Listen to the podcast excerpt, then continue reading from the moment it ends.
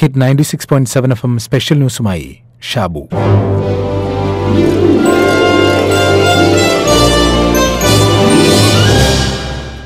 ഔദ്യോഗിക കാര്യങ്ങളിൽ മഹാകണിശക്കാരനായിരുന്ന ഒരു റിട്ടയേർഡ് ജഡ്ജിയുടെ കഥയാണ് സി രാധാകൃഷ്ണൻ പറഞ്ഞ ഒറ്റയടി പാതകൾ എന്ന നോവലിലുള്ളത്. അദ്ദേഹത്തിന്റെ മകളാണ് സതി. അവരുടെ മുറച്ചെറുക്കനാണ് അനൂപ്. പതിനാറ് വയസ്സായിട്ടും ആറുമാസത്തെ മാത്രം വളർച്ചയുള്ള സുകുമാരൻ എന്ന സഹോദരൻ അവൾക്കുണ്ട്. അവന് അവൾ സഹോദരി മാത്രമല്ല അമ്മയും കൂടിയാണ്. ഒരു ദിവസം സുകുമാരനെ മരിച്ച നിലയിൽ കണ്ടു. തന്റെ ഭാവി സുരക്ഷിതമാക്കാൻ വേണ്ടി പിതാവ് ചെയ്ത ക്രൂരതയാണ് അതെന്ന് അവൾ അറിയുന്നില്ല. അനൂപിനെ അവൾ സംശയിച്ചു.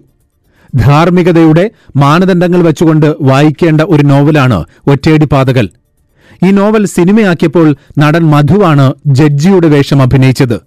കോടതി മുറിയിൽ മധുവിനെ പ്രതിക്കൂട്ടിൽ നിർത്തി വാദിഭാഗവും പ്രതിഭാഗവും വാദിക്കുന്ന ഒരു രംഗമുണ്ട്.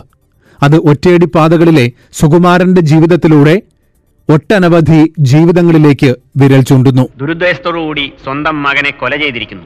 അതും ആസൂത്രിതമായി. യുവർ ഓണർ കുറ്റം തെളിഞ്ഞിട്ടില്ല. തെളിയിക്കാൻ കഴിയില്ല. കാരണം പ്രതി കുറ്റം ചെയ്തിട്ടില്ല. പ്രസിദ്ധനും മാന്യനുമായ ഒരാളിൽ അതും ഒരു ന്യായാധിപനിൽ കുറ്റവാസന എങ്ങനെ ഉണ്ടാകും? പ്രതിയുടെ മൗനം തന്നെ അപരാധത്തിന് തെളിവാണ്. നോ യുവർ ഓണർ ബഹുമാനപ്പെട്ട കോടതിയിലും ദൈവത്തിലുമുള്ള വിശ്വാസം മാത്രമാണ് ഈ മൗനത്തിന് കാരണം. കൊലയ്ക്ക് ഒരു പ്രേരണയും കണ്ടുകിട്ടാനില്ല. പൊള്ളയായ അന്തസ്സിന്റെ പരിപാലനമാണ് കൊലയുടെ ഉദ്ദേശം. ബുദ്ധി വളർച്ചയില്ലാത്ത മകൻ മകളുടെ ഭാവി ജീവിതത്തിന് തടസ്സമാണെന്ന് മനസ്സിലാക്കി അവനെ ഇല്ലായ്മ ചെയ്തത് ഭാസ്കരമേനോന്റെ സ്വാർത്ഥതയാണ്. ഇത് കോടതി മുറിയിൽ പ്രോസിക്യൂട്ടർ പറയുന്നുണ്ട്. അന്തസ്സിന് കോട്ടം തട്ടുമെന്ന ചിന്ത ഇത്തരമൊരു ക്രൂരകൃത്യത്തിന് അയാളെ പ്രേരിപ്പിച്ചുവെന്ന്. കുട്ടി മന്ദബുദ്ധിയാണെന്ന് കണ്ടതോടെ പ്രതിയുടെ അഹന്തയ്ക്ക് മുറിവേറ്റു. അന്ന് തുടങ്ങിയതാണ് കുട്ടിയെ കൊല്ലാനുള്ള ശ്രമം. മന്ദബുദ്ധിയായ ഒരു കുട്ടിയെ കൊല്ലാൻ ഇത്രയും കാലത്തെ തയ്യാറെടുപ്പ് വേണം? അതല്ല സത്യം. കുട്ടിയെ ചികിത്സിക്കാനും പരിപാലിക്കാനുമാണ് ഇത്രയും കാലം പ്രതി യത്നിച്ചത്.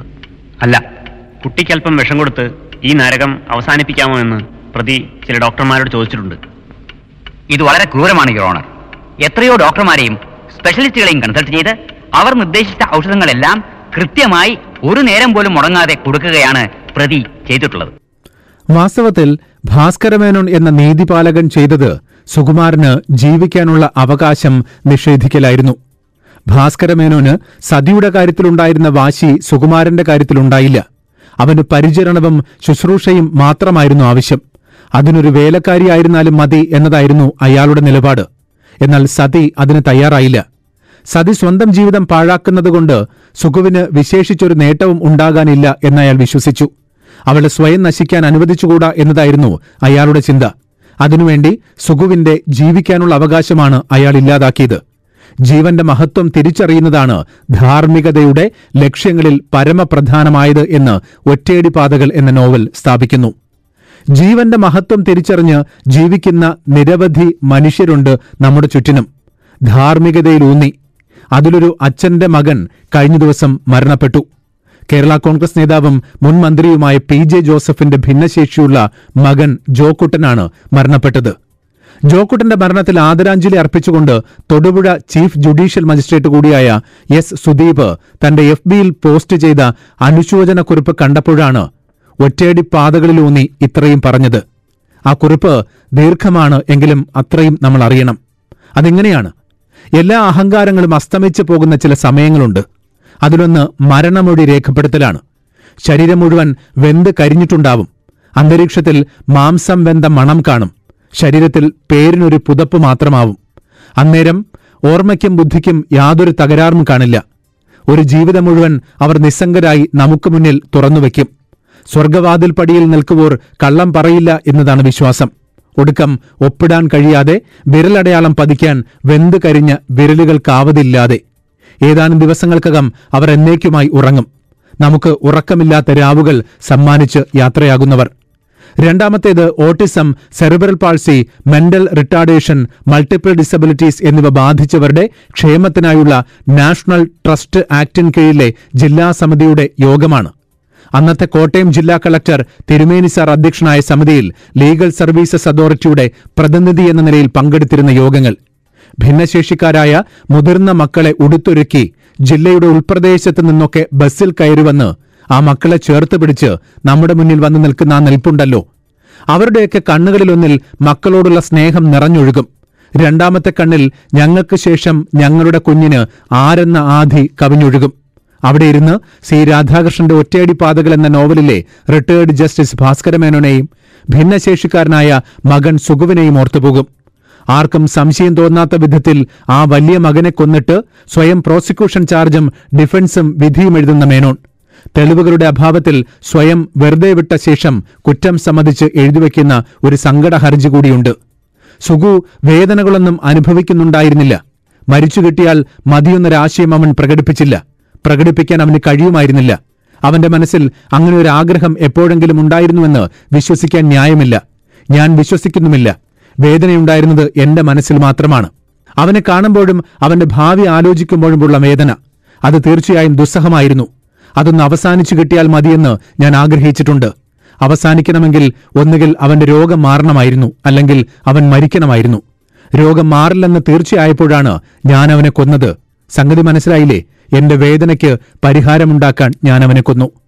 മകന്റെ മരണത്തോടൊപ്പം മനസ്സിന്റെ സമനില തെറ്റുന്ന ജസ്റ്റിസ് മേനോനോടൊപ്പം ആ മക്കൾക്കായി സമനില തെറ്റാതെ ജീവിക്കുന്ന യഥാർത്ഥ ജീവിതത്തിലെ ചില മുഖങ്ങൾ കൂടി മുന്നിൽ തെളിയും. നാൽപ്പത് കഴിഞ്ഞ ഭിന്നശേഷിക്കാരനായ മകന്റെ താടി വടിച്ചു കൊടുക്കുന്ന അരുൺ ഷൂരി എന്ന അച്ഛന്റെ അരുമയാർന്ന ചിത്രം നിങ്ങളെ പിന്തുടരാത്ത നിമിഷങ്ങളുണ്ടോ? ആ മകനും അതുപോലത്തെ മക്കൾക്കും അച്ഛനമ്മമാരുടെ കാലശേഷം തുണയാകാൻ ഒരു ട്രസ്റ്റ് രൂപീകരിച്ച ഷൂരി. അതുപോലെ വലിയൊരു അച്ഛൻ ഞങ്ങളുടെ തൊടുപുഴയിലുണ്ട്. ഭിന്നശേഷിക്കാരനായ മകന്റെ ജനനം തന്നെ കൂടുതൽ നല്ല മനുഷ്യനും നല്ല രാഷ്ട്രീയക്കാരനുമാക്കി എന്ന് പറഞ്ഞൊരച്ഛൻ. ആ മകനായി മാറ്റിവെച്ച സ്വത്തിൽ നിന്ന് എൺപത്തിനാല് ലക്ഷം രൂപ കനിവ് എന്ന ചാരിറ്റബിൾ ട്രസ്റ്റിനായി നീക്കിവച്ച അച്ഛൻ.